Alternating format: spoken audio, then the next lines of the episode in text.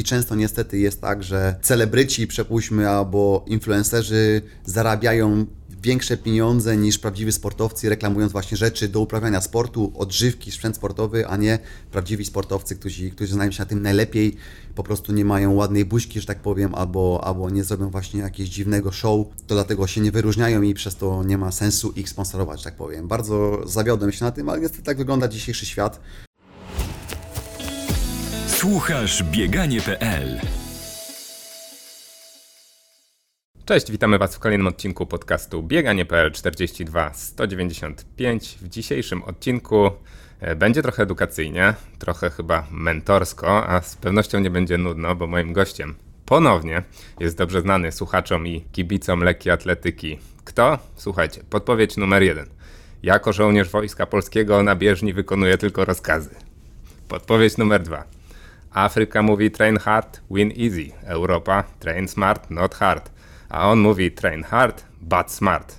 No i wszystko się wyjaśniło. Gościem e, podcastu jest Marcin Lewandowski. Bardzo mi miło, Marcin, znów Cię u nas gościć. Siemanko, witam wszystkich słuchaczy i Ciebie, Kuba. Marcin e, zagościł dzisiaj w naszym studiu przy okazji m.in. bycia ambasadorem lekkiego i atletycznego meetingu Jedna Mila, w ramach którego możecie pościgać się na bieżni, e, właśnie na tytułową milę na dystansie 5 km oraz w sztafecie i my tam, Marcin, nie wiem czy ty pamiętasz, ja pamiętam dobrze, spotkaliśmy się w ubiegłym roku przy okazji warszawskiej edycji.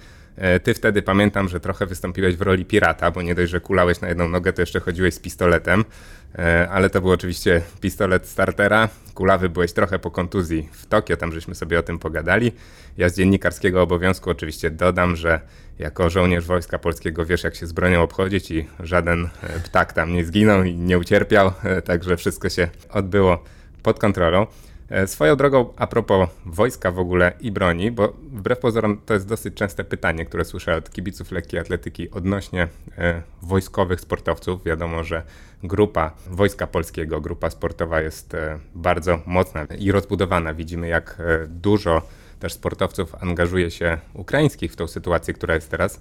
E, czy ty możesz w ogóle zdradzić jakieś takie kulisy odnośnie tego, czy wy, jako żołnierze Wojska Polskiego, macie jakieś, nie wiem, e, dodatkowe w tym momencie przeszkolenia, czy dodatkowe zakazy, nakazy wyjazdów, czy, czy coś się zmienia w waszej praktyce, jeżeli chodzi o sport i wojsko? Co, przede wszystkim zacznę od tego, że chyba lepiej nie dało się rady przygotować do tego podcastu. I o to, jak zacząłeś, to już chyba więcej szczegółów nie można było wyciągnąć. E, odnośnie samej, samego biegu na jedną milę, to oprócz tego, co powiedziałeś, czyli bieg właśnie typowo na jedną milę i które, które są tak naprawdę mistrzostwami Polski amatorów w biegu na jedną milę. Oprócz tych sztafek, które powiedziałeś, to będzie również bieg na 5 km, który, który wydaje się być bardzo fajny, bo jest bardzo fajna trasa. Zaczynamy na stadionie, najpierw jedno kółeczko na stadionie, potem wybiegamy na tereny AWF-u, e, tam robimy parę pętelek e, i wracamy dalej na stadion. Trasa jest płaska, szybka, dlatego e, też bardzo fajna możliwość sprawdzenia się e, przy tej, przy tej okazji. Będzie możliwość sprawdzenia się z Tobą w tym roku? E, no zobaczymy, bo jest bardzo duża szansa, że, że w tym roku będę. Nie mogę jeszcze tego kibicom i swoim fanom, że tak powiem, i organizatorom przede wszystkim obiecać, ale jest bardzo duże prawdopodobieństwo, że w tym okresie będę na miejscu w Polsce między zgrupowaniami i, i, i, będę uczestniczył w tym wydarzeniu. Czy to w roli kibica, czy to w roli startera, czy, czy może nawet zawodnika, czy to na 5 km, czy na mile, to jeszcze zdecydujemy, ale jest bardzo duże prawdopodobieństwo, że tam będę. E, jadąc dalej z tematem, jeśli chodzi o wojsko, no e, nie mamy teraz szczególnie jakichś dodatkowych, e, dodatkowych funkcji, zadań czy szkoleń, bo, bo my tak naprawdę zajmujemy tym się przez cały rok. My, my cały rok systematycznie, może nie jest to zbyt często oczywiście, bo, bo naszym zadaniem jako żołnierza Wojska Polskiego w grupie sportowej jest po prostu godne reprezentowanie wojska na arenach międzynarodowych i krajowych, uzyskiwanie jak najlepszych wyników i to jest naszym zadaniem. Taki rozkaz otrzymaliśmy i, i, i mamy wykonać go jak najlepiej, ale oprócz tego oczywiście systematycznie co jakiś czas w Polsce mamy szkolenia, gdzie, gdzie tych wszystkich podstawowych y, czynności żołnierza y, się uczymy, także tak to mniej więcej wygląda i, i, i tyle chyba to wychodzi. Rola ambasadora jednej mili, rola żołnierza to są takie role, które są jakby dodatkiem bardzo ważnym, ale dodatkiem do sportowego życia. I ja chciałem, abyś e, dzisiaj w tym odcinku podcastu trochę podzielił się z nami swoimi e, doświadczeniami, spostrzeżeniami właśnie odnośnie takiej strefy obowiązków sportowca, mniej związanych, e, związanej z samym sportem. Mam, mam na myśli takie współprace medialne, współpracę ze sponsorami, radzenie sobie z presją, e, kreowanie w ogóle e, wizerunku. Myślę, że jesteś właściwą osobą do tego, żeby o tym opowiedzieć, bo jesteś na scenie lekkoatletycznej bardzo długo, jesteś cały czas na świeczniku.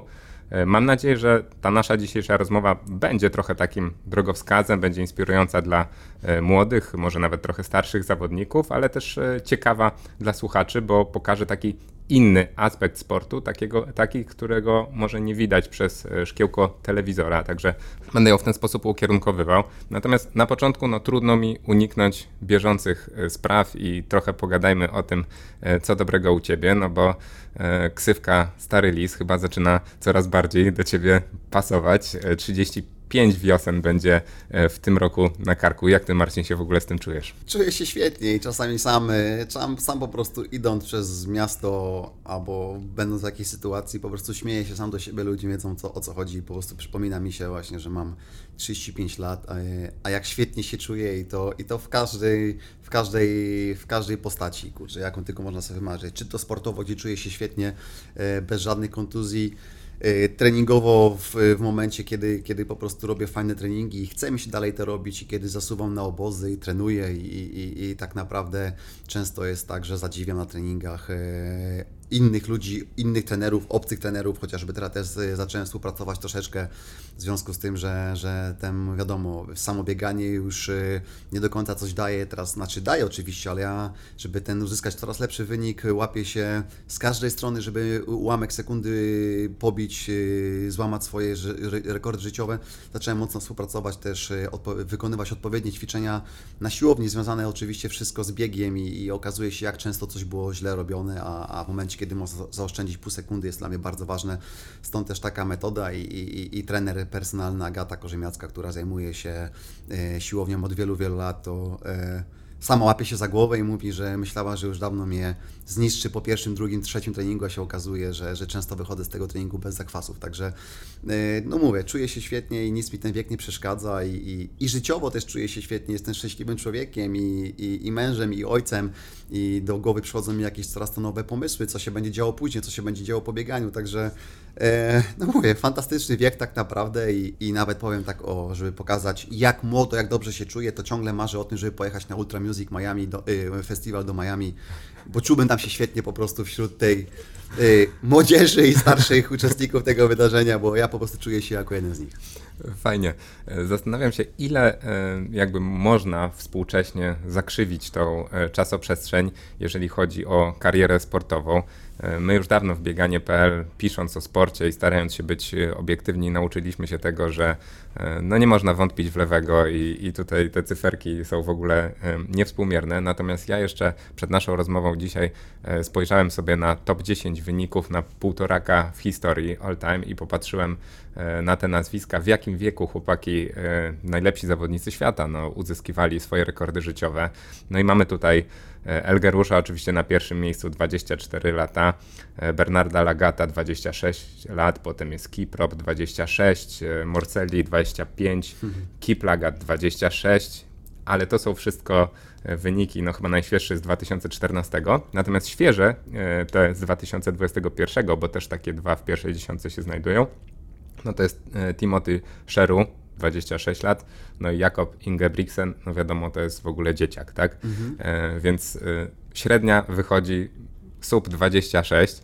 E, jak ty w ogóle na to patrzysz i jakie masz jakby pomysły na to, żeby ten trend przełamać, nie? bo cały czas mówisz o tym, że ty jeszcze ostatniego słowa nie powiedziałeś i to sub 3.30 gdzieś tam uważasz za realne, nie? No oczywiście, taki był plan, taki był cel i, i na pewno było to do zrealizowania w, ze, w, zeszłym sezonie, ale trzeba pamiętać i zaznaczyć przede wszystkim, że w, ze, w, zeszłym sezonie tak naprawdę miałem tylko jeden bieg na 1500 metrów, gdzie pobiegłem 3.30. Plan był taki właśnie, że kolejne uzyskiwanie wyników miało nastąpić dopiero po imprezie docelowej, czyli po igrzyskach. Niestety stało się tak, a nie inaczej. Wróciłem z igrzysk na tarczy tym razem ze zerwaną e, łydką mięśnie łydki, także nie było to możliwe, ale no nie ma co się właśnie prawda jest taka, że miałem tylko jeden, wyłącznie jeden start i gdzie pobiegłem raz do 3.30. Stać mnie było na dużo mocniejsze bieganie, nie tylko żeby złamać te 3.30, ale żeby naprawdę powalczyć, myślę nawet e, e, o wynik e, o, o, około rekordu Europy, czyli te 3.28, e, 3.29 było do złamania. E, Oczywiście można sobie teraz tylko gdybać, ja natomiast wiem swoje i pokazuję też na to fakty, takie właśnie jak je- jeden mój start, e, gdzie tylko odbyłem a każdy mnie zna, każdy mi wie, jak biega Lewandowski wiadomo jest to, że ja się rozkręcam z biegu na bieg i, i, i zawsze jest coraz lepiej, także szkoda, no ale tak czasami w sporcie bywa. A jeśli chodzi o ten mój trend, no to, no to nic, no to tylko pokazuje, że e, tak naprawdę może nie jeszcze w bieganiu tego aż tak za bardzo nie widzimy, ale widzimy to w wielu innych sportach, e, że jednak chyba myślę, że przede wszystkim e, to, że jest dużo, dużo teraz e, sportowców po 30-33 roku życia, którzy zyskują świetne wyniki nie tylko w bieganiu, ale również czy w tenisie, czy w piłce nożnej, czy w siatkówce i wielu innych sportach, po prostu no chyba świadomość, e, e, jaką sportowcy teraz mają. Tak, żyjemy w takich czasach, mamy dostęp do wszelkiego rodzaju mediów, współpracy z psychologiem, współpracy z dietetykiem, współpracy z, z fizjoterapeutą, e, z młodą szkołą trenerską i, i widać, że te granice po prostu się przesywają i oprócz, oprócz mnie w Polsce kolejny Lewandowski, Robert Lewandowski, tak, jest Cristiano Ronaldo, jest wielu innych piłkarzy, mówię, czy Roger Federer i, i wielu innych tenisistów, wielu innych sportowców, którzy potwierdzają to, pokazują jeśli po prostu człowiek odpowiednie, odpowiednio o siebie dba e, i nie dotyczy to tylko jednej rzeczy, ale dotyczy całego szeregu e, rzeczy do, do, dookoła, także widać, że można przesuwać tą granicę i, i to naprawdę nie ma w tym momencie w ogóle znaczenia. Cyferki nie mają znaczenia, tylko to, jak dbamy o siebie, jak trenujemy, jak się odżywiamy, jak się regenerujemy i wszystkie takie rzeczy dookoła. Także ja o to dbałem zawsze całe życie. Nigdy nie byłem oczywiście idealny, y, bo do ideału wiele mi brakowało, ale starałem się zawsze jakoś, y, jakoś y, podchodzić poważnie do tego tematu. Przykład chociażby też taki najprostszy i najczęściej przeze mnie po- powtarzany to chociażby od wielu, wielu lat, tak naprawdę od 2006 roku już, kiedy byłem jeszcze młodym bardzo sportowcem juniorem, zawsze po każdym sezonie miałem między dwa tygodnie, a nawet do czterech tygodni e, obóz regeneracyjny, gdzie nie trenowałem jeszcze i nawet gdzie nic mnie nie bolało, gdzie nic nie czułem, czułem się świetnie, to miałem takie dwa tygodnie, trzy, cztery obozu regeneracyjnego, codziennie wtedy jakieś e, zabiegi, najpierw przeważnie wyglądało tak, zawsze dwa tygodnie zabiegi ciepłe, wszelkiego rodzaju, nie wiem, masaże, okłady z kąpiele solankowe, masaże klasyczne i wszystko, co z tym związane, a potem dwa tygodnie e, zimnych, e, zimnych e, zabiegów. Od jakiegoś czasu, kiedy to wszystko, technologia poszła do przodu, oczywiście sale, sale czy to, czy to e, Krokomora, czy z kolei, znaczy, przepraszam, czy to e, sala z hipoksem, czy z kolei sala, gdzie, gdzie, gdzie było tego tlenu więcej, można było sobie z tym oddychać, tak? Teraz e, są takie możliwości chociażby w Warszawie, w Warszawie w Airzone, czy ja chociażby wynajmuję też takie namioty tlenowe, gdzie, gdzie to wszystko pomaga, pokazuje jak świetnie, bo jest tego świetnym przykładem i oprócz mnie ludzie, którzy są tego świadomi, naprawdę potrafią robić świetne wyniki w tym wieku.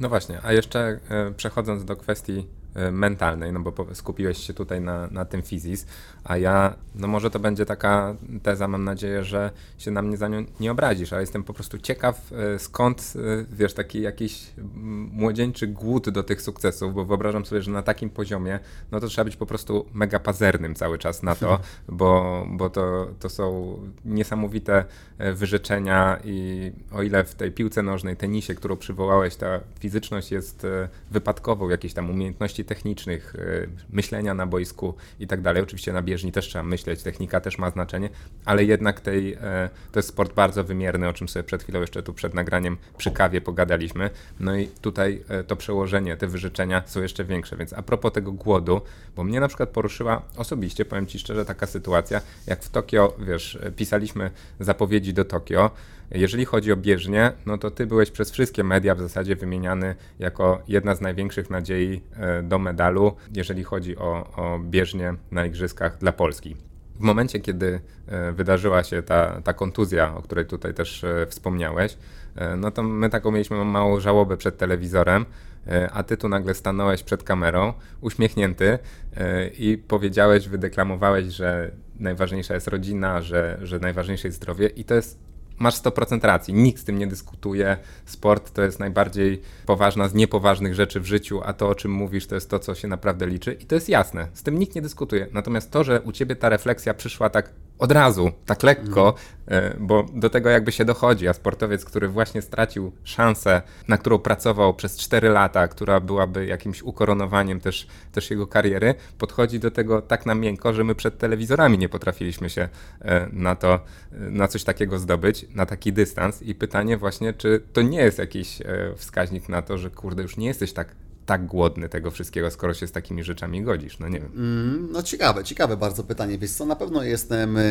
bardzo ambitnym zawodnikiem i walczę zawsze do samego końca i pokazywałem to niejednokrotnie.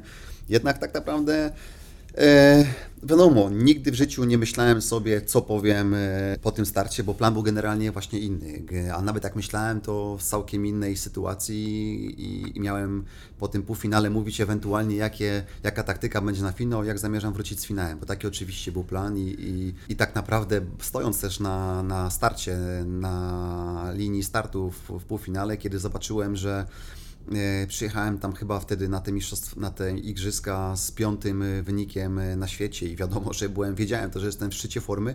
Dopiero uświadomiłem sobie, że ja pierdzielę, to wszyscy naprawdę patrzą na mnie i ja tu przyjechałem po medal. I, i tak w ten sposób oczywiście do tego podchodziłem, bo czułem się świetnie i to po prostu, co się działo na treningach, już bezpośrednich treningach, dwa tygodnie już będąc tam na miejscu w Japonii, to po prostu sam się łapałem za głowę i bałem się jak fajnie może to się skończyć i, i, i jakich dziwnych rzeczy mogę tutaj dokonać, bo nie sam medal mnie wtedy też interesował, ale fajny wynik też i widziałem, że stać mnie na wszystko. I, i pamiętam dokładnie już jak wróciłem właśnie, poszedłem do Migzony, rozmawiałem z dziennikarzem, z Alkiem Dzięciołowskim, to to ja uspokajałem jego, a nie, a, a nie on mnie, tak jak powiedziałeś. I nie wiem skąd to się wzięło. Myślę, że tylko i wyłącznie po prostu moje doświadczenie o tym zdecydowało i, i, tego nie mógł powiedzieć każdy, sport, każdy sportowiec. Ja po prostu byłem już na to gotowy w takim sensie, że, że jestem generalnie sportowcem już e, szczęśliwym, jestem człowiekiem szczęśliwym, jestem spełnionym sportowcem, mimo że brakuje mi tego medalu w kolekcji. Jedyny medal, który mi brakuje, to jest ten.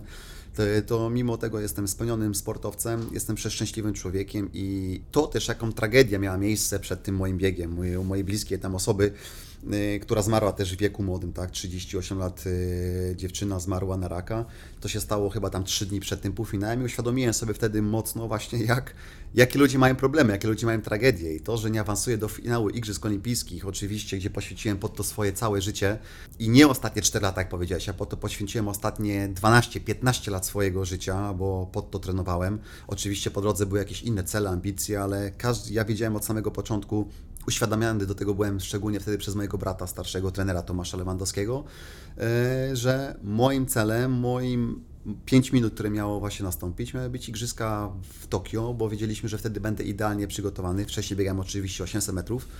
Ja wiedziałem to już osobiście, że moją, moją przyszłością jest 1500 metrów. To będzie idealny moment, będę idealnie, jeśli chodzi o doświadczenie, o mój wiek, o mój staż treningowy, o moje podejście, o moją głowę silną, o, o moją mentalność i tam po prostu wszystko było złożone tego i tak się stało.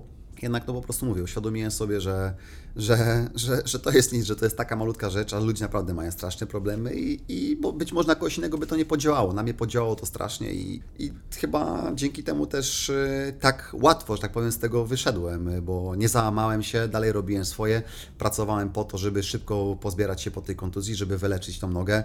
Y, zamierzałem przygotować się bardzo mocno do sezonu halowego, gdzie miałem bronić wicemistrzostwa świata i, i sezon halowy bardzo fajnie mi poszedł, bo po tej przerwie, mimo tego, że trzy miesiące po tej kontuzji nie biegałem, nie zrobiłem nad kilometra.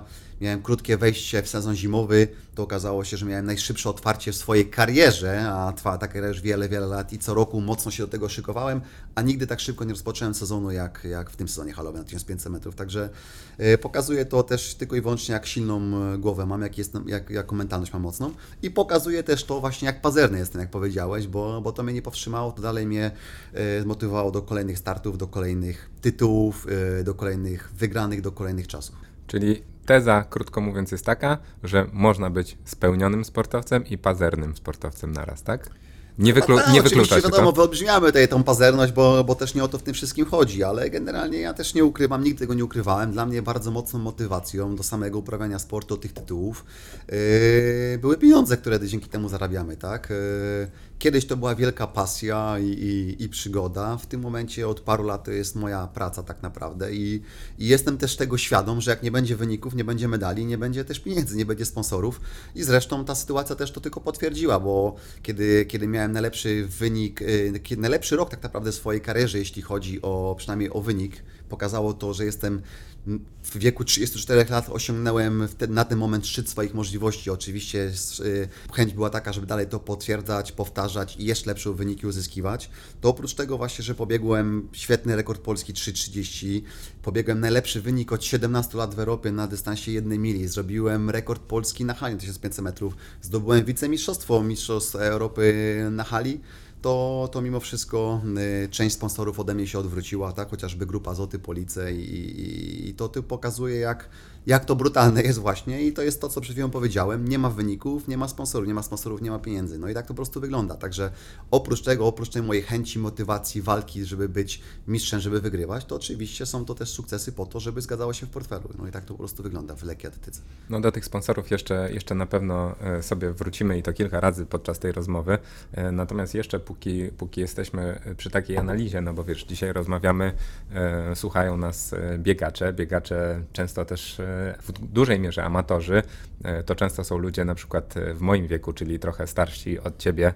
E, Albo młodsi od nas. Tak, i na pewno młodsi też. Natomiast wiesz, rzadko można dostać wskazówki od kogoś z takim doświadczeniem jak ty, odnośnie tego, jak na przykład zmienia się, jak powinien trenować ktoś, kto na przykład zbliża się powoli do 40, względem tego, jak trenuje młodzież. No my oczywiście możemy sobie popatrzeć na plany treningowe z internetu, papier przyjmie wszystko, ale tak naprawdę w momencie, kiedy te latka nam lecą, powinniśmy chyba tak mi się wydaje, bardziej na tą regenerację zwracać uwagę, bo to jest główna różnica, która e, często dzieli świat amatorskiego sportu z wyczynowym. E, wszyscy trenują, niektórzy amatorzy super ciężko, wzorując się, inspirując wami, natomiast regenerują się dużo słabiej i przez to te efekty też są, też są dużo gorsze. Więc chciałem się ciebie zapytać, jak w tym aspekcie regeneracji, jakbyś popatrzył na początki swojej kariery, a to co robisz teraz, to się zmieniło? Bo powiedziałeś o tym, że prowadziłeś nowy bodziec siłownię, to jest to, to czy tam lepszą mhm, siłownię, o mhm. może, może tak, lepszy trening siłowy. Natomiast co w aspekcie e, odpoczynku? Czy, czy jest jakaś diametralna zmiana w stosunku do tego, co było kiedyś? Znaczy na pewno, na pewno jest duża różnica i chociażby też między, między innymi przez to właśnie, jak potrzebne są zmiany, jakie szczegóły czasami drobne mają olbrzymie znaczenie w osiąganiu naszych sukcesów, drogi do sukcesu. Y, też chociażby wszedłem w rynek właśnie ze swoją y, jakąś tam firmą, odżywką Omnirani, która, która pomaga nam raz bezpośrednio przy samym treningu, gdzie lepiej się biega, lepiej się czujemy, możemy przeprowadzić mocniejszy, intensywny, intensywniejszy trening, jak i właśnie też suplement diety, który, który też nam pomaga nam się regenerować. Lepszy sen, lepszy sen idzie automatycznie z lepszą właśnie regeneracją, czyli możliwością zrobienia lepszego treningu. Jest to jedna z podstaw. To ile ty śpisz? Ile śpi mistrz? Jeszcze ile śpi? Wiesz co, ja lubię spać, lubię spać generalnie. Chodzę wcześniej spać, chodzę około 22 spać, wstaję o 8, czyli, czyli, czyli stosunkowo dość sporo tych godzin snu jest, ale jest to mi potrzebne, czuję, czuję to po prostu, że, że wtedy mój organizm dużo lepiej się zachowuje fajnie, że mam takie możliwości, żeby, żeby tyle móc sobie spać yy, i, i, i tak to wygląda. Oczywiście zejdę troszeczkę po części w inny temat, ale to dalej dotyczy tej regeneracji. No, na przykład jeśli chodzi o doping w sporcie na przykład, tak, to często doping w sporcie, najmocniejszym właśnie dopingiem u biegaczy jest y, chociażby y, w sportach wytrzymałościowych. EPO, tak? EPO samo to nie jest coś, co pomaga nam nagle, co wyrastają nam skrzydła i mocno zasuwamy, tylko EPO właśnie pomaga bardzo mocno w regeneracji i często tak właśnie chodzi do tego bije, że sam doping właśnie, yy, często były takie usprawiedliwienia sportowców, że on nie chciał szybciej biegać, on nie brał koksu po to, żeby szybciej biegać, tylko po to, żeby się regenerować. No właśnie o to w tym wszystkim chodzi, tak? Yy, Im lepiej się zregenerujemy, tym wykonamy lepszą, częściej jakościową yy, robotę i o to w tym wszystkim chodzi, także yy, nie można o tym zapominać i, i często niestety właśnie biegacze, amatorzy Y, o tym zapominają, bo wiadomo, no, kto to jest biegacz amator? Przeważnie jest to e, człowiek, który pracuje 8, 10, 12 godzin w ciągu dnia, a potem ubiera się w dresik i idzie jeszcze pobiegać.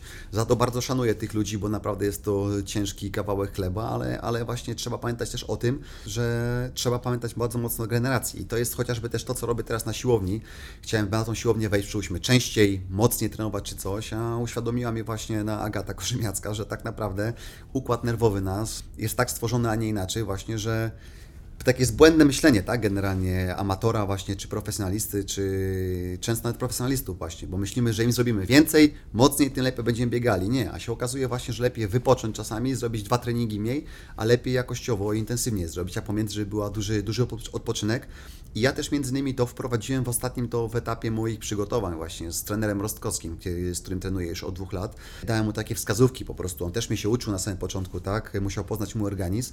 I to między innymi była jedna wskazówek właśnie, którą mu przekazałem na początku naszej współpracy, że ja jestem gotowy do bardzo mocnych treningów, nawet mocniejszych niż do tej pory robiłem, ale przede wszystkim właśnie, żeby, żeby tej dużej intensywności nie było między tymi mocnymi treningami, tak? Czyli, czyli tak zwane, czyli po prostu bardzo spokojne treningi gdzieś pomiędzy, tylko żeby wiadomo, nabijać te kilometry, nabijać te mile, jakoś troszeczkę e, robić treningu e, bardzo ogólnego, a dwa razy w tygodniu wejść na bardzo mocny strzał, że tak powiem, w cudzysłowie u nas do pożygu, jak to się mówi na bieżni, a pomiędzy tym po prostu odpoczywać. Także to ciągle o to wszystko chodzi oczywiście w regeneracji. Mało tego, tutaj dopowiem jeszcze to, że, że moja współpraca z psychologiem, z Dariuszem Nowickim, z którym ostatnio, z ostatnimi laty spędzałem naprawdę mnóstwo czasu, to myślę, że nie wiem, w 60%, może 70% naszej współpracy polegała ona na tym, na lepszej regeneracji. To zadania, które z niej wykonywałem, jakieś treningi, które razem robiliśmy, były po to, żebym po prostu właśnie lepiej się regenerował. I, i, i wydaje to się bardzo dziwne i, i wiele A podasz naszych jakiś, podasz jakiś właśnie... przykład, bo to jest ciekawe. To znaczy generalnie no mnóstwo, tych, tych przykładów było mnóstwo, chociażby, nie wiem, y, y, materiały, które wysłuchiwałem często na taśmę, znaczy no, gdzieś na nagrane były na telefon lub na żywo, współpracowałem z Darkiem, które nastawiały mnie, przybyliśmy właśnie przed snem, nastawiały mnie typowo na najlepszy sen. To, to się w ogóle... Dźwięki lasu, del, delfinów i, i to padającego znaczy, deszczu? To generalnie współpraca z psychologiem generalnie bardzo dziwnie jest odbierana przez większość społeczności. Często jest takie jakieś dziwne kojarzenie, że jeśli współpracujesz z psychologiem, to znaczy, że z tobą jest coś nie tak, że jesteś, nie wiem, czy odstrzelony, czy, czy lekko popalona na instalacjach, ja to mówię, to kompletnie nie ma, nie ma w ogóle tego w tym znaczenia. U nas między mówię, przede wszystkim chodziło o regenerację i są przykłady takie jak właśnie przed snem, odpowiednie nastawienie, właśnie wyciszenie się, odpowiednia muzyka, od, od, e, odpowiedni jakiś program nastawiony właśnie po to, żeby lepiej się spało, wszystko podporządkowane pod regenerację, czy chociażby gry, gry relaksujące e, na komputerze, tak, które miały polegać właśnie na tym, żeby nie myśleć o treningu, nie myśleć o zawodach, tylko właśnie wyskakiwać myślami całkowicie w inną stronę i, i nie wiem, siłą myśli, że tak powiem, w cudzysłowie kolorowałem jakąś tam kolorowankę. Polegało to na tym, że byłem podłączony do aparatury i im bardziej się rozluźniałem, myśli całkowicie się uspokajały, o niczym nie myśląc, tym wtedy obrazek stawał się bardziej kolorowy, tak? Także e, no, mnóstwo takich sytuacji było i, i mówię, o tyle jest to ciekawe, że w większości y, pracowaliśmy nad tym, żeby, żeby lepiej się regenerował. Dziwne, a, a, a prawdziwe i jest to w tym momencie podstawą y, w moim treningu też i, i, i nie wyobrażam sobie teraz możliwości, żeby to, co wróci, wrócimy wcześniej do tego, do naszej rozmowy, 35 lat mam na karku i właśnie to jest podstawa też chociażby w moim treningu. Dobra, dzisiaj e, ja i moi słuchacze wracamy do domu, zabieramy dzieciom kolorowanki i zaczynamy tam. Musi być jeszcze odpowiednia aparatura, jak najbardziej, tak. Nie, naprawdę, śmieszne rzeczy, ale tak to właśnie wygląda i, i ludzie nie są tego w ogóle świadomi, a, a, a właśnie tak to, tak to wygląda. A co poczułeś, jak się dowiedziałeś, że Adam Kszczot kończy karierę, bo e, w sumie wy tak trochę w takim duecie, chcąc nie chcąc, y, pisaliście tą, tą piękną historię, jeżeli chodzi o, y, o polską bieżnię. Teraz Adam już jest po drugiej stronie rzeki. Jak się o tym dowiedziałeś, może nie wiem, wiedziałeś wcześniej niż wszyscy, ale to co, jakie była twoje, twoja pierwsza reakcja? Zazdrość, zdziwienie, niedowierzanie, czy, czy w ogóle przyjąłeś to na zimno? E, wiesz co, generalnie oczywiście wiedziałem to dużo szybciej niż, niż dowiedzieli się o tym e, kibice i, i większość społeczności naszej e, polskiej tutaj, bo spędziłem już przed tą ostateczną decyzją Adama, spędziłem z Adamem tam około miesiąca czasu na zgrupowaniu Werpa, byliśmy w jednym pokoju, razem trenowaliśmy, razem spacerowaliśmy, odpoczywaliśmy i spaliśmy i, i jedliśmy, także rozmawialiśmy sobie oczywiście na ten temat. Wiesz co, no generalnie nie, nie było takiego momentu czy zazdrości właśnie, czy, czy współczucia, bo ja wiem, że to też mnie czeka prędzej czy później, tak naprawdę prędzej i, i, i zdaję też sobie z tego sprawę. Adam jest e, spełnionym też sportowcem, brakuje mu tylko i wyłącznie też jednego krążka, tak samo jak i mi, ale generalnie sukcesy, które Adam odnosił przez całą swoją karierę, no to Ja też to w pełni świadomie mogę powiedzieć i, i, i nie ma to nic z tym złego, że na pewno jeśli chodzi o same osiągnięcia, zdobyte medale, to Adam no nie ma, nie było, nie ma, nie ma i przez dłuższy czas myślę, że nie będzie jeszcze sportowca, bie- biegacza, który miałby więcej, więcej tych osiągnięć, także piękna, długa kariera. Szkoda, że oczywiście nie udało tam się y, pojechać w zeszłym roku na te Igrzyska Adamowi, czy w tym roku powalczyć o medal obrony tytułu Mistrza Świata na hali. Jednak taki wygląda sport i, i, i mówię, to co Adam zrobił to i tak jest niesamowite, że tak długo wytrzymał na tym y, najwyższym szczeblu, y, poradził sobie z tą całą presją i tylko dokładał co roku kolejnych sukcesów, także mówię, każdemu życzę takiej kariery jak Adamowi i, i jest też powrót tak naprawdę do tego, co ja też omówiłem wcześniej. E, Prawda jest taka, że sport już wtedy w tym momencie nie dawał Adamowi, e, mimo tego, że był niesamowitym sportowcem, nie dawał jakiegoś e, stabilnego źródła dochodu, tak, nie miał większych sponsorów, także musiał się odciąć i trzeba, trzeba zacząć żyć normalnie, tak. Adam też ma rodzinę, dwójkę dzieci i, i musi o nich zadbać i, i, i bieżnia po prostu już nie pozwoliła mu na to z dwóch powodów. Raz, że nie zgadzało się już finansowo, a dwa, że przede wszystkim nie mógł spędzać czasu z tą rodziną, bo żeby być na najwyższym poziomie, wiadomo jest to, że musimy się poświęcać i, i większość roku spędzamy za granicą na zgrupowaniach wysokogórskich. Nie wiązało to się, nie zgadzało to się w obliczeniach i, i Adam podziękowo zrezygnował. Nie, nie boję się Adama y, w ogóle, nawet, nawet nie pomyślałem o tym, bo Adam jest y, człowiekiem też bardzo ambitnym y, i, i, i jestem pewny, że w życiu prywatnym, w biznesie, że tak powiem, może wyjść jeszcze dużo lepiej niż to, co osiągnął na, na bieżni. Także nie boję się o to całkowicie i, i tyle. A nie boję też się z tego względu, że ja sam na to poniekąd się pomału już szykuję. Jestem tego świadom, że też ten dzień nadejdzie i to, i to pewnie z końcem tego roku. Prawdopodobnie, jeśli nie, to, to, to kolejny rok to będzie. Ja też do tego podchodzę z ekscytacją, na to czekam tak naprawdę. Z jednej strony sport to jest moje całe życie, a z drugiej strony odliczam dni, kiedy on się już skończy i taki paradoks troszeczkę, ale tak to właśnie wygląda, ale to tylko i wyłącznie z tego powodu, że też jestem człowiekiem ambitnym. Będzie to dla mnie jakieś kolejne doświadczenie, kolejny nowy cel. W sporcie osiągnąłem już praktycznie wszystko i będę szukał jakichś kolejnych ambicji, e, motywacji do życia i, i to po prostu bardzo mnie napędza, nakręca i, i, i chciałbym jak najszybciej też już być tam i, i po prostu stanąć też po tej drugiej stronie lustra i, i, zobaczyć, jak to, jak to wygląda. Czy ja dobrze usłyszałem, że przed, przed chwilą powiedziałeś, że prawdopodobnie po tym roku zakończysz karierę? Mówię, no tak powiedziałem, albo, albo po tym roku, po tym sezonie, albo, albo, albo po kolejnym. Zobaczymy, jak to też będzie wszystko wychodziło.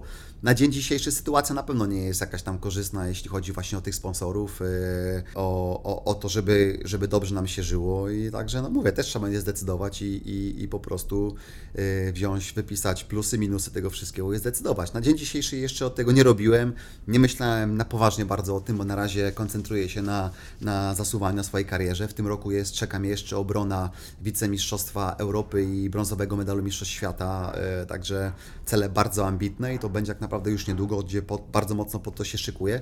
Co będzie później zobaczymy. Na dzień dzisiejszy na pewno nie jest to wszystko takie kolorowe, jakby się wydawało i, i, i sytuacja właśnie chociażby, która jest, nie wiem, w Polskim Związku Lekkoatletyki, czy sytuacja, która jest związana ze sponsorami, to naprawdę nie ułatwia tego zadania i, i, i, tak to wygląda. Cieszę się oczywiście bardzo mocno, że do samego, od samego początku do samego końca są ze mną tacy ludzie jak, jak e, Swanson, jak e, Kia Polmoto czy Adidas, ale mówię, to zostało już tego niewiele i tak naprawdę takiego tytularnego sponsora w tym momencie ja też już nie mam, także no wiadomo, trzeba myśleć, zacząć myśleć o swojej przyszłości również.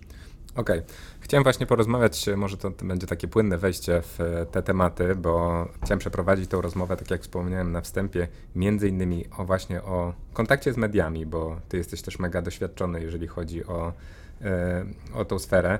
Jesteś od kilkunastu lat e, na świeczniku, a tak naprawdę jak się przygotowywałem, no to próżno szukać jakiegoś medialnego skandalu, na przykład z twoim e, udziałem. Próbowałem tam pudelka całego, przejrzałem od deski do deski, od początku nic specjalnego nie znalazłem. Jeden taki mały wpisik może. E, A o- czy, czekaj, czekaj, już powiem, powiem Ci jaki wpisik odnośnie Euro 2012. No ten był, ale os- ostatni świeższy się przebijał, lepiej się spozycjonował. To, to była ta potyczka o twoje wynagrodzenie, jeżeli chodzi o Pezla, stypendium, Okej, nie, wiem- nie wiem okej, jak, to, jak to nazwać z zeszłego roku. E, Czy to znaczy generalnie, że ty po prostu jesteś takim grzecznym chłopcem, robisz trening, 22, tak jak powiedziałeś, w łóżku pod kołdrą i nigdy nie zdarzyły ci się wyskoki? Nie, zdarzyły się oczywiście, tylko na tyle było to jakieś mądrze robione, że, że, że zostało to po prostu w gronie moich, moim czy, czy moich najbliższych. Ale oczywiście nie, nie, no nie było takich, nie było awantur z policją, nie szarpałem się z policją, nie, nie lądowałem w areszcie czy, czy, czy na odwyku. No to nie, oczywiście taki, taki, takie rzeczy to ja umijam szeroki, szerokim łukiem. A nie wiem, no ja od samego początku byłem trenowany przez mojego brata i pamiętam, to też często powtarzam te jego słowa gdzieś w wywiadach.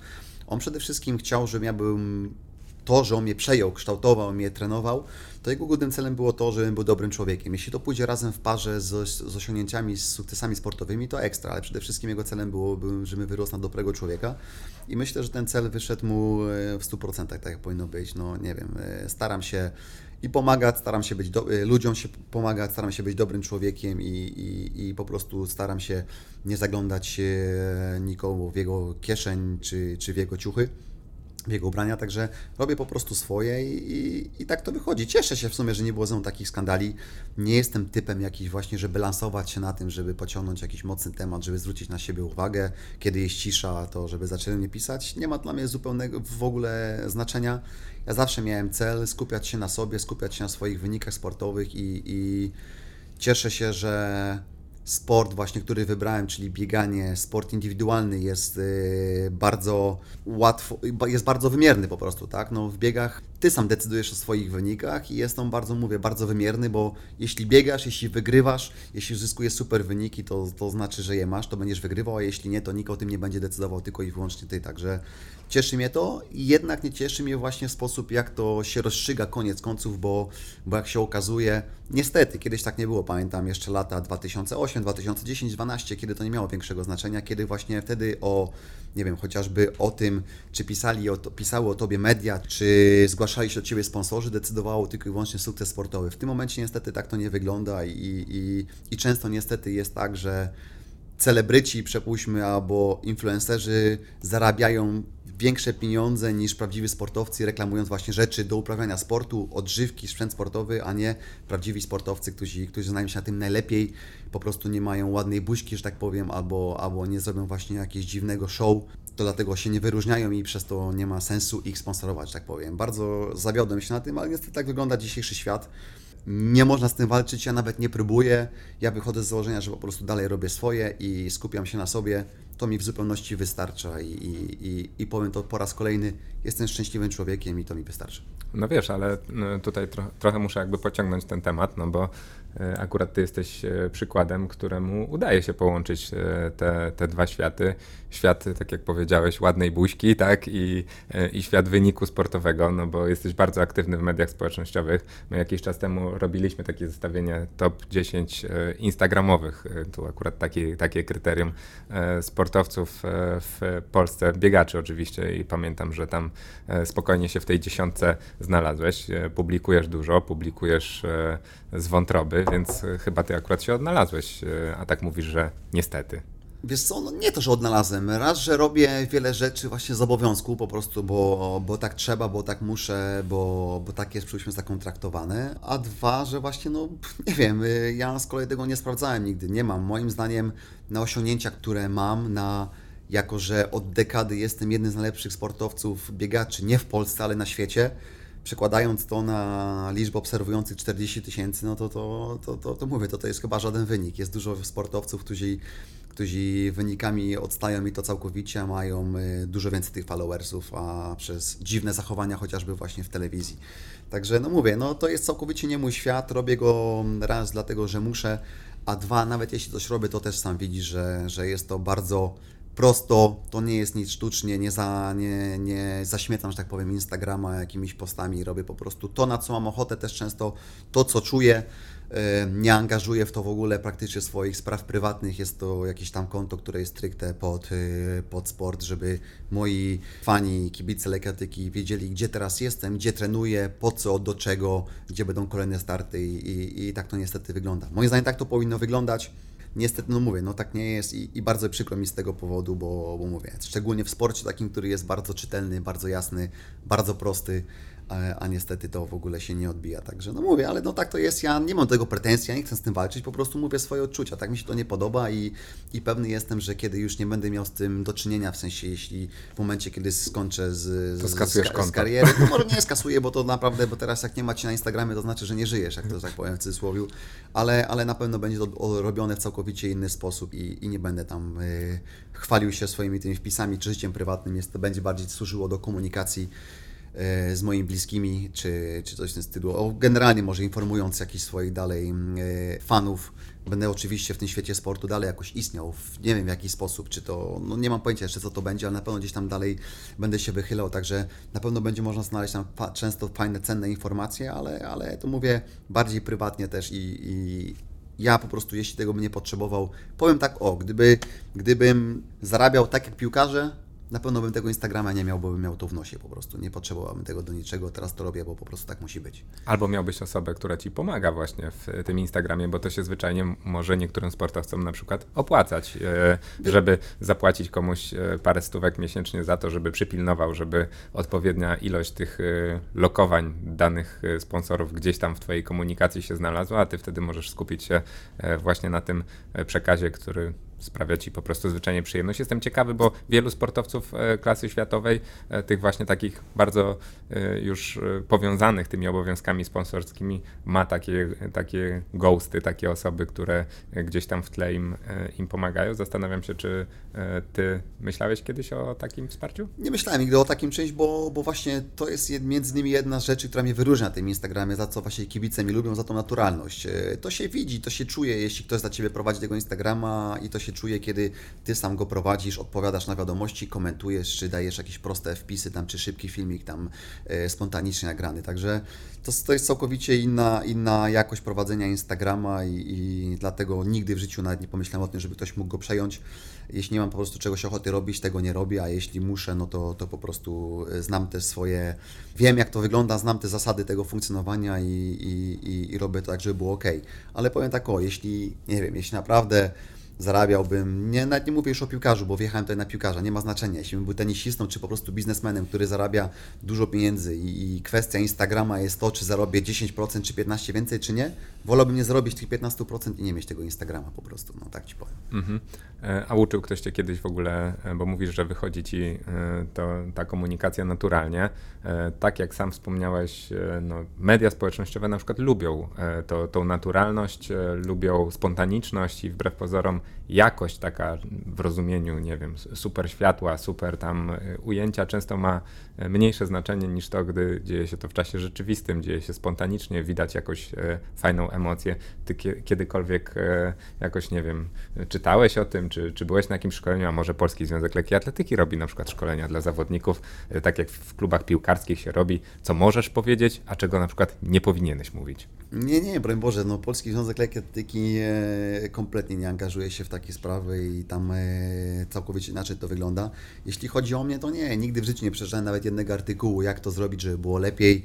E, I ja Ci też powiem, że, że nie wiem, myślę, że nie wiem ile lat mam tego Instagrama, już parę lat jest i, i w tym okresie, kiedy wrzuciłem tam, nie wiem, coś około 700 postów, bo czasami gdzieś to oko mi wpadnie, to może, nie wiem, z tych 700 postów może trzy razy zrobiłem jakikolwiek filtr zastosowany kiedykolwiek do tego. Także robię to całkowicie naturalnie, nie interesuje mnie na tym, y, jak wyglądam, czy widać mam y, uklepane włosy tam, czy, czy może, czy może, y, nie wiem, śpiochy mam jeszcze, bo przed chwilą rano wstałem. Nie ma dla mnie to kompletnego znaczenia.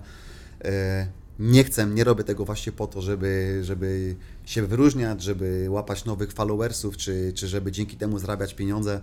Nie ma to nic y, z tym do czynienia, także nie, nie, po prostu sam odruchowo to robię naturalnie i właśnie być może moi odbiorcy to lubią, bardzo to się podoba, a ja sam widzę, że jak to jest prosto, normalnie zrobione i, i, i w sumie dla mnie też to jest ok, bo poświęcam temu minimalną ilość czasu.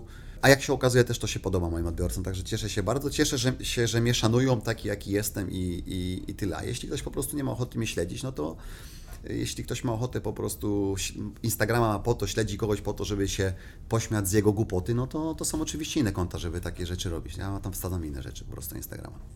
Ja tylko dodam, że program stypendialny jednej mili właśnie między innymi zajmuje się tym aspektem, e, w którym sportowcy pomocy nie otrzymują i tam właśnie e, taki program odpowiedzialny za to, e, znaczy program mający na celu to, żeby właśnie pouczyć się zarządzaniem swoim wizerunkiem i tym, jak powinien młody sportowiec się przedstawiać komunikować ze światem, no bo to jest e, współcześnie, tak jak powiedziałeś, szalenie, szalenie istotne. Niektórym może się to podobać, niektórym nie, bo tak jak powiedziałeś, niektórzy sportowcy jakby skala talentu nie dorównuje temu zamieszaniu, które wokół siebie potrafią e, zrobić, no ale takie mamy czasy i chyba jako ludzie tutaj o PESEL-ach już trochę rozmawialiśmy. Musimy Marcin się my z tym niestety, e, stety czy niestety e, pogodzić, ale, e, ale inicjatywa jest bardzo fajna. No, także ja tu jeszcze Ci przerwę, Kuba. Mhm. No właśnie odnośnie tego, ja, ja, dlatego od samego początku współpracuję właśnie jako ambasador biegu na jedną milę, bo zawsze cechowało, to się wyróżniało właśnie kreatywnością i, i jakimiś innymi y, takimi fajnymi innowacjami, że tak powiem. W tym, w tym roku, od zeszłego roku tak naprawdę trwa właśnie ten program stypendialny tak, przez jedną milę, która, która właśnie to, co powiedziałeś, między innymi mamy takie szkolenia, spotykają się dzieci y, z psychologami, czy z osobami odpowiadającymi właśnie za wizerunek po to, żeby pomału siebie już kreować i, i myślę, że to jest bardzo ważne. Mimo, że ja tego nie lubię, to jednak wspieram bardzo mocno tą, y, tą kampanię, ten program, bo bo tak wygląda nasza przyszłość. To już się zaczęło od jakiegoś czasu, tak wygląda przyszłość i bez tego niestety e, nie da rady się jakoś e, wyróżnić teraz nawet też jako sportowiec, także cieszę się bardzo, że takie rzeczy są wprowadzane od, od tak naprawdę już od najmłodszych e, zawodników, sportowców, od młodzieży właśnie. Mnie ten problem już coraz mniej będzie dotyczył, że tak powiem, bo, bo, bo przede mną już mówię, niewiele, niedługi, niedługi okres został jeszcze tej kariery i nie będzie mnie to, że tak powiem, to nie jest już moim biznesem, ale młodzi sportowcy jak najbardziej powinni iść z biegiem, z duchem czasu tak naprawdę. Tak wygląda nasza przyszłość i, i, i to trzeba kształtować. Także bardzo fajnie, a w momencie, kiedy oni zdają sobie z tego sprawę właśnie, jak to powinno wyglądać, yy, liczę na to, że właśnie wtedy to będzie szło razem w parze właśnie z talentem do sportu, z sukcesami, a nie, a nie tworzenie swojego jakiegoś sztucznego wizerunku, który przyciąga, nie wiem, e, reklamodawców czy sponsorów, tak, po to, żeby, żeby tam ludzie się z niego śmieli. Także bardzo się cieszę, wspomagam ten program z całego serca i, i, i fizycznie, i duchowo, i sam osobiście mogę tam e, poniekąd jakoś rolę w tym odegrać, także cieszę się bardzo. Wspomóż nas jeszcze tutaj e, z, właśnie z tego dobrego serca, z swoim doświadczeniem, bo skupiliśmy się na razie na tej rozmowie o obowiązkach pozasportowych sportowca, głównie na razie na mediach społecznościowych, natomiast to jest tylko jakiś tam e, wycinek, to co, to co się współcześnie zmieniło, natomiast od zawsze sportowcom im wyższy poziom, tym e, towarzyszy większe zainteresowanie mediów ogólnie. I powiem Ci, że na przykład my jako bieganie.pl, czyli taki portal, no, nie powiem niszowy, ale specjalizujący się e, w takiej dziedzinie sportu, jaką jest, jaką jest bieganie, dosyć wąskiej, dosyć specyficznej, na pewno nie aż tak masowej. Często spotykamy się z takimi mm, reakcjami, zwłaszcza gdy piszemy o biegaczach długodystansowych, no bo ich poziom jest aktualnie w Polsce e, daleki mimo wszystko od światowej czołówki. To oczywiście źle nie świadczy o biegaczach, wprost przeciwnie, bo mm, często są to ludzie powodowani e, właśnie szczególną pasją, dlatego że jak spojrzymy na te E, suche wyliczenia i kalkulatorek, e, jeżeli chodzi o to, że jest to ich zawód,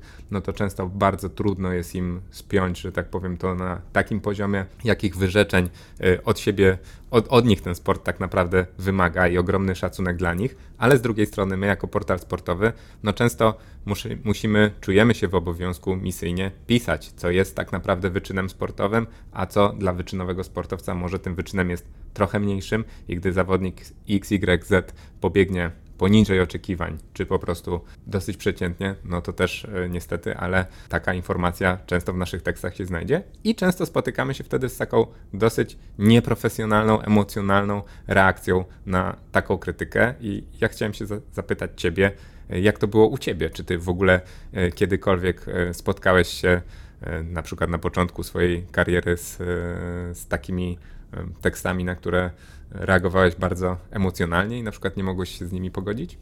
Nie, znaczy, no wiadomo, przeczytałem czasami jakieś tam e, dziwne wypowiedzi na mój temat, ale, ale to też tylko pokazuje, że, no, że jest okej, tak? Skoro o, ciebie, o tobie mówią nawet negatywnie, no to znaczy, że się tobą interesują, także tak to powinno wyglądać, tak to jest, a jeśli chodzi właśnie podchodząc do tego emocjonalnie, to nie, wiadomo, gdzieś tam może czytając jakiś dziwny tekst, artykuł czy, czy komentarz, yy, oburzyłem się czy coś, nie wiem, i, i myślałem o tym przez kolejne tam, nie wiem, 10 minut i to jest tylko i wyłącznie to, a Mam zasadę taką, już nieraz się powstrzymywałem, czasami już nawet naskrobałem coś, ale koniec końców yy, nie wcisnąłem tego enter, nie wysłałem tego. Obiecałem sobie i tak naprawdę przez te wiele, wiele lat mojej kariery nigdy w życiu nie odpowiedziałem na jakiś komentarz na mediach społecznościowych, znaczy na portalach społecznościowych gdzieś tam, tak, pod, pod artykułem, gdzie się umieszcza komentarze. Nigdy w życiu na taki artykuł, nie, na taki komentarz nie odpisałem. Także taką miałem zasadę. Nawet starałem się generalnie czytać tych artykułów. Czasami jeśli coś tam przeczytałem i coś tam mówię było nie tak, to po prostu no, yy, zacisnąłem zęby i, i nie angażowałem się w to dalej i na drugi dzień już o temacie całkowicie zapominałem. Myślę, że to było świetne rozwiązanie yy, i wiele właśnie ludzi niestety niepotrzebnie za, zaprząs, zaprząsa sobie tym yy, głowy jakimiś zbędnymi rzeczami. Ja zawsze od samego początku podchodziłem właśnie do wielu rzeczy, tak, jeśli coś, coś ma mi zaszkodzić, a na pewno nie pomoże, no to nie ma sensu się w ogóle w to angażować, a to na pewno by w niczym nie pomogło, tylko może zepsuć nerwy i, i, i, czas i naprawdę dziwne sytuacje mogą z tego wychodzić. Także ja po prostu, jeśli coś się stało, było coś się tak przyjmowałem, to z pokorą na klatę, jeśli było fajnie, no to się cieszyłem yy, i tak do tematu podchodziłem, a jeśli chodzi o te same biegi, o wyniki, media społecznościowe związane z biegami długimi na ulicy czy coś, no to, no to wyobraźcie sobie, że skoro mnie jako sportowca na najwyższym poziomie na, świecie, na świecie nie bronią nawet super wyniki uzyskiwane, no to jak mają ich y, obronić sytuacja, kiedy, kiedy nie uzyskują tych wyników i jeszcze nie promują się w mediach albo, albo, albo negatywnie bardzo odbierają te opinie na ich temat, tak? No to, no to na pewno to sukcesu wtedy z tego nigdy nie będzie, także trzeba to łączyć, tak to wygląda i, i no i tyle, no nie wiem, myślę, że przede wszystkim powinno patrzeć na siebie, ja przynajmniej z takiej założenia wychodziłem i to mi bardzo pomagało i to, co się działo dookoła, czy nawet to, co robili moi rywale, mi się nie, mi, mi nie wychodziło, komuś mojemu rywalowi, yy, nie wiem, zdobywał jakieś fajne trofea, nowe medale, no to, no to nic, to mnie tylko motywowało do dalszego działania, a nie jakoś rozścieczało, co powodowało utratę niezbędnej jakiejś tam energii czy, czy coś. Ja to odchodziłem całkowicie, odkładałem na bok.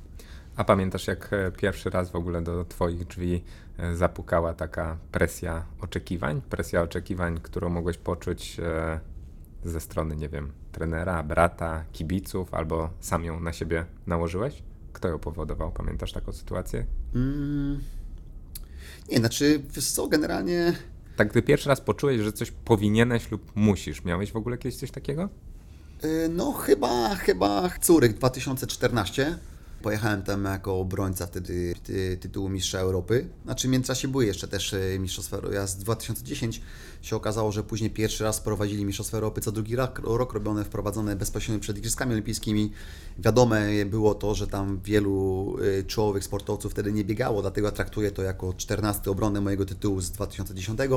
Duże niepowodzenia, wtedy na pewno na mnie już wiele oczu się, wiele oczu zerkało i, i na pewno było ciśnienie, ale myślę, że głównie z, ze strony sponsorów wtedy tak naprawdę. W sensie nikt nigdy mi tego oficjalnie nie powiedział, że jak wrócę bez medalu, to nie wiem, zrywamy kontrakt czy coś, ale mimo wszystko pieniądze, które wtedy, wynagrodzenie, które otrzymywałem, mimo wszystko, mimowolnie, z, z, tak jakoś poniekąd y, zobowiązywała tak, do, te, do, do tych kolejnych sukcesów. E, ale tak naprawdę taki mocno nerwowy klimat, że tak powiem, wszedł w momencie rywalizacji chyba z Jakubem Ingebrigtsenem. To się zaczęło już jakoś tam wtedy, rok 2017 już, wtedy jeszcze nie z Jakubem, e, a z kolei z Filipem, tak, wcześniej Henryk, e, finał Mistrzostw Świata w, w Londynie 2017 rok, to myślę, że taki jakiś początek takiej mocnej presji, przede wszystkim wywołanych bardzo mocno od strony medialnej. Właśnie jakoś często się o nas pisało, wtedy już nas często świat nie interesował, tylko rywalizacja między Lewandowskim a Ingebrigtsenem. Potem urodził się drugi Ingebrigtsen, że tak powiem, urodził w cudzysłowie, chodzi tutaj o wyniki uzyskiwane na bieżnie. I mimo tego, że często właśnie przy nas stał, nie wiem, Chirujot, Rotic czy wiele innych świetnych, czołowych, topowych biegaczy na świecie, to mimo wszystko te oczy były często skierowane i medialnie też, nie tylko kibiców, ale medialnie, pojedynek Lewandowski kontra Ingebrigtsen. Jakoś to bardzo mocno się za, zakotwiczyło w naszym tym, ale no to też, to, to też pokazuje tylko i wyłącznie, że, że jest dobre, skoro o nas ludzie mówią, skoro to ich bardzo interesuje, a nie moja rywalizacja, nie wiem, z Kenijczykami, tylko z Ingebrigtsenem, to znaczy, że jeśli to jest jeden z najlepszych biegaczy na świecie, być może nawet najlepszy w tym, w tym momencie, a ludzi, kibiców interesuje moja rywalizacja z nim, no to znaczy, że, że też tam ciągle jestem i że, i że zaliczam się do tej stawki najlepszych biegaczy. A co zrobi, robisz, żeby taką presję przekuć na e, pozytywną jakąś e, motywację, a nie być przez nią spalonym? Czy wiesz co, no mówię, ja przede wszystkim już y, wychodziłem z założenia, to co powiedziałem wcześniej, że ja się patrzyłem głównie na siebie i wychodzę, wychodzę z takiego założenia, że ja przede wszystkim po każdym starcie jaki, w, jakim, w jakim biorę udział, po prostu nie chcę mieć e, żadnych pretensji do siebie, że czegoś nie zrobiłem w czasie biegu. I, I, ja staram się po prostu zrobić zawsze, dać siebie maksa 100, a nawet 110%. I ja mam tylko wpływ na to, tak? To ja mam wpływ na to, jak zareaguję w czasie startu, jakim momencie podejmę decyzję, jak wystartuję, jak zafiniszuję, co się stanie w czasie biegu, ale nie mam, nie mam z kolei nic wspólnego z, z tym, jak moi rywale są przygotowani do tego biegu, tak? Skoro są dużo lepsi ode mnie, albo nie są lepsi, no nie wiem, no to ja już na to wpływu nie mam. Ja mam wpływ na siebie, na swoje decyzje, na swoje przygotowanie, to jest dla mnie najważniejsze. Jeśli to pozwala mi z nimi wygrać, się cieszę. Jeśli nie, no to, no to nie ma większego to znaczenia. A jak przy, przywołałeś tutaj tą rywalizację, to jestem ciekaw, czy pamiętasz taką sytuację i jak ona na przykład na ciebie działa, bo e, chyba po halowych mistrzostwach e, w Toruniu, e, kiedy byłeś anonsowany do pojedynku właśnie z Jakobem Ingebrigtsenem na półtoraka i na 3000, ostatecznie na tych 3000 nie wystartowałeś ty, chyba też Michał Rozmysł, ale nie jestem pewien, nie chcę skłamać. Mhm. I właśnie Henrik chyba opublikował wtedy w swoich mediach społecznościowych taki wpis sugerujący, że mogliście po prostu spękać, czy ty mogłeś spękać. Pamiętasz E, czytałeś to i jak, jak reagowałeś? wiesz co, znaczy generalnie... Yy to mówię, ta, ta otoczka jest taka też niepotrzebnie dziwnie zrobiona, bo sami zawodnicy i Henryk, i Filip, i Jakub to są, nie wiem, na co dzień, jeśli gadamy gdzieś między startami, między treningami, to są super ludzie, super zawodnicy, kumple i pogadamy o swoich rodzinach, o dzieciach, o wakacjach, nie wiem, jest wszystko fajnie, pięknie, a sama już ta otoczka samego startu to zawsze jest taka dziwna, oni tak mają też, są nauczeni tak naprawdę, oni, od, oni też nie mają swojego życia prywatnego od wielu lat, tak, z nimi 24 godziny na dobę chodzi kamera, jest popularne show w Norwegii, tak jak, nie wiem, jak gwiazda Kardashian czy coś, tak, chodzi z nimi kamera cały dzień, w życiu prywatnym uczestniczy i, i, i po prostu oni od, potrzebują takiej otoczki medialnej, troszeczkę chaosu, żeby, żeby, żeby ciszy o nich nie było, żeby ludzie zwracali na, na nich uwagę. Yy, no i to był właśnie jeden z elementów gry tak naprawdę, to co powiedział wtedy, wtedy Henryk. Innym razem z kolei na przykład, ja Ci przypomnę, dwa lata wcześniej, też w czasie halowych Mistrzostw Europy, gdzie też wtedy Jakub był już wielkim faworytem, a to jednak ja wygrałem te Mistrzostwa Europy. Zniszczyłem, że tak powiem, wtedy, wtedy Jakuba na, na, tych, na, na, tej, na tych zawodach. Każdy wie, że to Jakub już był zdecydowany faworytem, każdy wie, że to Jakub już był najlepszy spośród trzech braci, ale kiedy z nim wygrałem, to też pojawił się wpis Henryka, mówi, że E, że prawdziwy mistrz tu siedzi tutaj ze mną na trybunach, czyli Filip Ingebrigtsen, który wtedy nie biegał, odpadł w eliminacjach, bo miał kontuzję. I, I, wiadomo, że to jest mistrz, a nie jeszcze Jakub na przykład. No to wiadomo, to jest takie ich zagrywka, tak to jest po prostu. Nie rozumiem trochę tej gry ich, ale to nie jest też moja sprawa, nic mi do tego, ja po prostu, ja jestem zawodnikiem, nazywam się Lewandowski, staram dać siebie wszystko na bieżni zawsze i tyle, i to jest dla mnie najważniejsze. Mówiłeś, że nie lubisz generalnie prywatnie, jakby nie masz takiej potrzeby, może nie lubisz to złe słowo, e, prowadzenia mediów społecznościowych, takiego ekshibicjonizmu e, jakiejś swojej prywatnej e, strony. A powiedz, jak jest w ogóle, jeżeli chodzi o taki profesjonalny kontakt z mediami? Wiem, że ty jesteś dyplomatą, ale jakbyś tak na odrobinę szczerości mógł sobie pozwolić i powiedzieć, czy da się w ogóle mieć z tego jakby jakoś zachować higienę głowy, umysłu, setny raz odpowiadając często na te same pytania, gdzie wy jako sportowcy jesteście no, bardzo jakby na to narażeni. No nie? Ja pamiętam, rozmawialiśmy sobie teraz e, przed chwilą wchodząc tutaj na przykład tą sytuację na Copernicus Cup, gdzie e, pobiłeś rekord Polski wtedy. E, super bieg to na pewno dla sportowca no, jest ogromne wyzwanie i obserwowałem sobie wtedy ciebie, bo też czekałem na to, żeby zamienić z tobą dwa słowa na potrzeby bieganie.pl.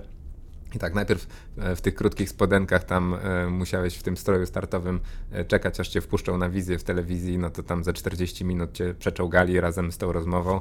Potem mixzona i wszystkie nagrania wideo. Doszło tam momentami do tego, że tam jak nagrałeś kilka, kilka rozbudowanych wypowiedzi, to jeszcze nawet proszony byłeś o nagrywanie jingli do radia po takim, po takim czymś i chyba no nie chcę skłamać, ale podejrzewam, że to mogło minąć z półtorej godziny od startu, kiedy tak naprawdę nie miałeś szans nawet gdzieś tam e, sobie spokojnie przycupnąć i powinieneś się regenerować. E, powiedziałeś basta i jakby my wszyscy czekając na ciebie, bo tam jeszcze parę osób zostało, jakby totalnie to rozumieliśmy, kupiliśmy, mm, nie uznaliśmy za, za jakieś tam niegrzeczne z twojej strony, bo naprawdę było nam po prostu szkoda tego, jak ile ty musisz rzeczy zrobić, czego tak naprawdę kibice sportu totalnie nie widzą, nie? Dla nich ty mm. Biegniesz, jesteś na chwilę w ekranie telewizora, a to są jednak cholerne obowiązki. E, I pytanie, czy można jakkolwiek e, jeszcze mieć z tego w cudzysłowie chociaż odrobinę e, fanu, czy to jest taki obowiązek, obowiązek tylko? To znaczy, wiesz co, nie, ja, ja generalnie też wychodzę z takiego założenia, że ja też y, rozumiem, że, no, że to jest wasza praca po prostu, tak, I, i, i staram też do tego podchodzić się po ludzku.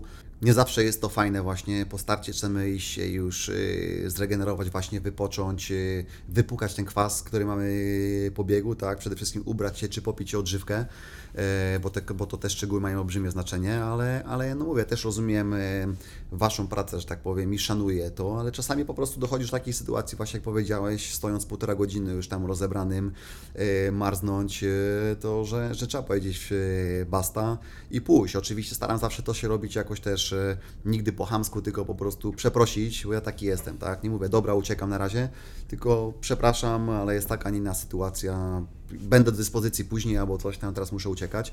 Starałem do tego podchodzić się zawsze tak po prostu, no mówię, po ludzku, każdy ma swoje zdanie do wykonania i, i, i wy też, i ja, także tak to wygląda.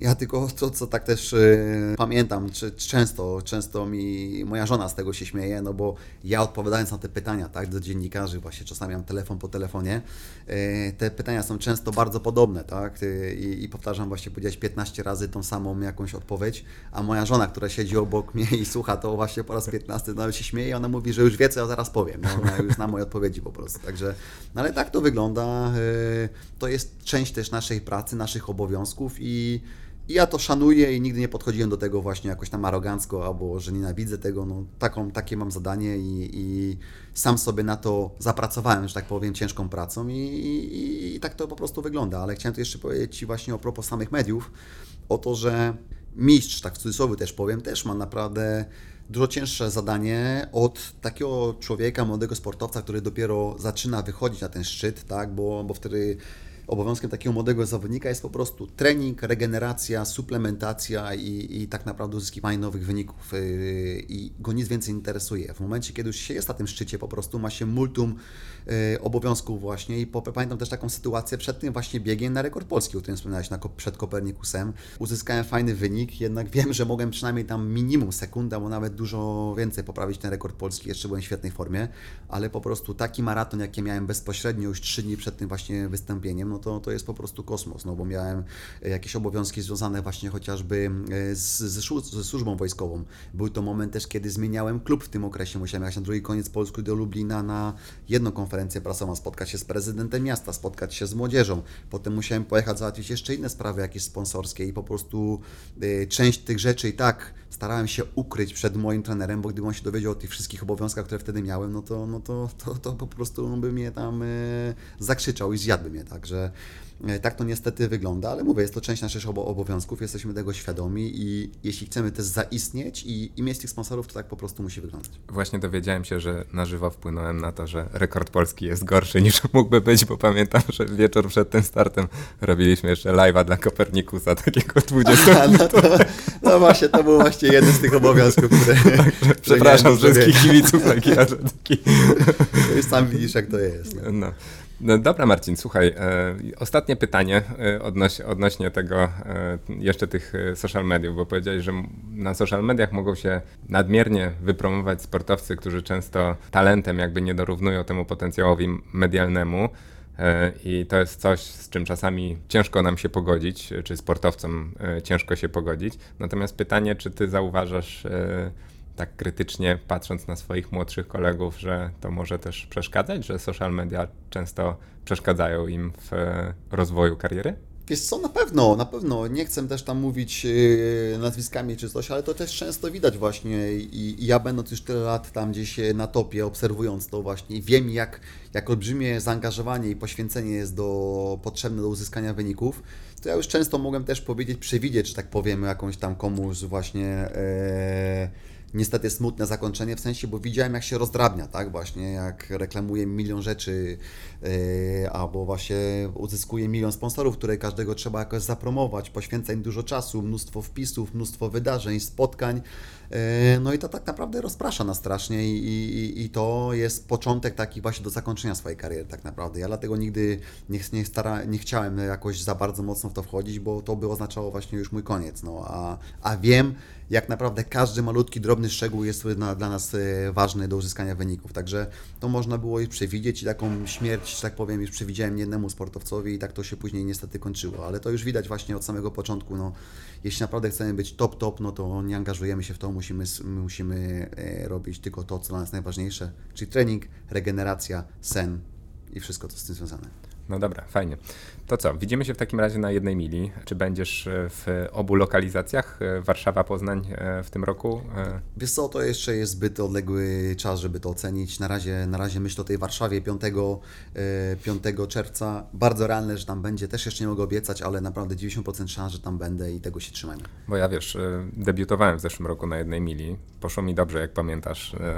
Bo ja Ci kibicowałem, a przede wszystkim ja byłem starterem, także wiem, ja wiem jak strzelać dobrze. No, 38 lat, debiut na bieżni, to, to jest wydarzenie, naprawdę e, fajne bardzo przeżycie, także, także polecam Wam, jeżeli jeszcze nie próbowaliście startować, bo ja do tej pory tylko jakieś tam e, treningi na bieżni sobie robiłem, a start to jest jednak e, zupełnie inna adrenalinka, zupełnie inne uczucie i, zupełnie co innego, także po tych wskazówkach dzisiaj mistrza odnośnie regeneracji i social mediów biorę się za siebie i planuję życióweczkę jakoś e, na, na jedną milę, bo na razie mam tylko jeden wynik, więc, więc jest duża szansa, że, że mogę się poprawić. Wiesz co, no kończąc właśnie tutaj jeszcze chciałem tylko zaprosić wszystkich na ten bieg jednej mili, bo jest to masakrycznie fajne, nowe przeżycie, przede wszystkim e, nowy eksperyment dla wielu z Was, e, dla ludzi, którzy biegają te biegi uliczne, tak, e, męczą kilometry 10, 15, połówki czy maratony po ulicy, a to jest możliwość, kiedy możemy zmierzyć się na bieżni, możliwość założenia kolcy dla Was, przedmuchania się, że tak powiem, na całkiem innym dystansie, spotkania się z najlepszymi zawodnikami na świecie, oprócz mnie będzie tam jeszcze Asia Jóźwik,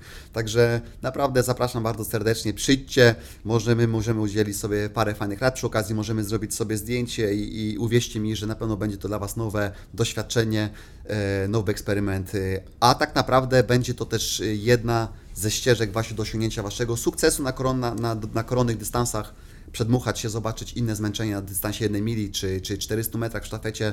Naprawdę bardzo fajna sprawa, przeżycie, także widzimy się już niebawem na jednej mili w Warszawie. Zwłaszcza doświadczenie z tymi kolcami dla amatorów to może być e, bardzo innowacyjne, także tak jest, no mówię, lepiej, sprawdźcie, lepiej sprawdźcie to w domu najpierw, jak to działa, zwłaszcza przy hamowaniu. To są, to są takie doznania inne, a jeżeli jeszcze nie jesteście gotowi na doznania na samej bieżni, to oczywiście na bardziej klasycznym dystansie 5 km e, też tam możecie się zmierzyć i już od dzisiaj w sumie zacząć trenować pod e, opieką Bartka Olszewskiego, który tam plan przygotowań e, na stronie jednej mili rozpisał i można już sobie do niego zaglądać i realizować. Dzięki serdecznie Marcin za wizytę dzisiejszą. Dzięki serdecznie, trzymajcie się i do zobaczenia. Dzięki, że zostaliście z nami. Jeżeli podcast Wam się podobał, to oczywiście zapraszam do przyznania tam jakichś gwiazdeczek po to, żeby mógł on dotrzeć do jeszcze większej liczby odbiorców. Pozdrawiam Was serdecznie i już dziś zapraszam na kolejne odcinki podcastu Bieganie.pl. Do usłyszenia. Słuchasz Bieganie.pl